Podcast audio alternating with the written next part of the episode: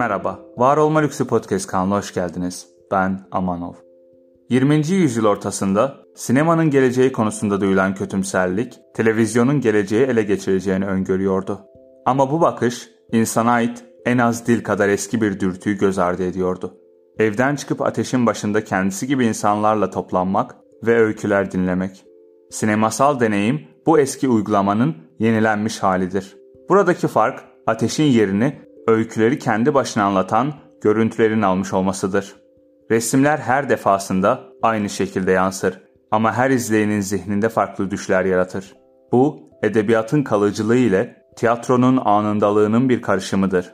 Alışık olduğu mekandan ayrılmak, sözlerine vurgu yapmak istiyorum. Sinemasal deneyim aslında birisi dışarı çıkalım dediğinde doğar.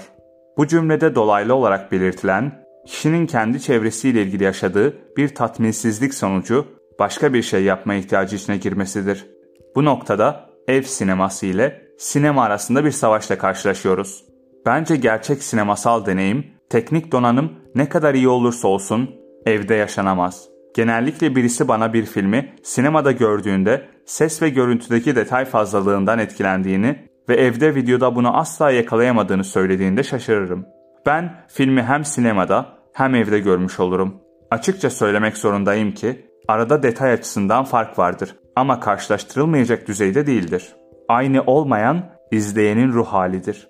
Evde siz kral, televizyonsa soytarınızdır.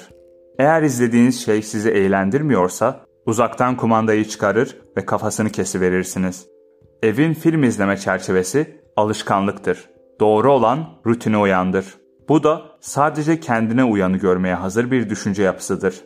Dışarı çıkmaksa bir miktar harcamayı, uygunsuz durumları ve risk almayı içerir.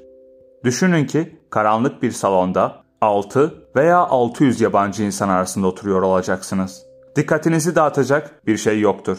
Film başladıktan sonra durduramazsınız ve gösteri siz olsanız da olmasanız da belirli bir saatte başlayacaktır. Bu durum evde asla yakalayamayacağınız deneyimi açık bir ruh hali yaratır. En önemlisi de gizemli şekilde yalnızdaki 600 kişinin varlığının gördüğünüz şeyin doğasını ölçülemez biçimde büyütmesidir. Diyelim ki seyirciler arasında ortalama yaş 25 olsun. 600 defa 20 o karanlıkta toplanmış 15 bin yıllık insan deneyimi eder. Kaydedilmiş insanlık tarihinin iki katından fazla düş, hayal kırıklığı, mutluluk, trajedi orada durmaktadır. Hepsi aynı resim ve seslere odaklanmıştır. Hepsi oraya aynı dürtüyle gelmiştir. Açılmak ve olabildiğince yoğun bir şekilde kendi günlük yaşamlarından farklı bir deneyim yaşamak. Yeni yüzyılın daha başındayız ve sayısal devrim henüz ortalığı silip süpürmedi.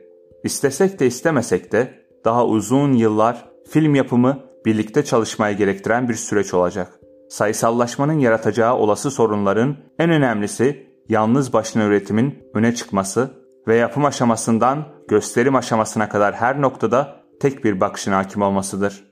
Eğer sonuç çıkarmam gerekirse konuya olumlu tarafından yaklaşmak istiyorum. Sinema 100 yıl sonra da var olacaktır.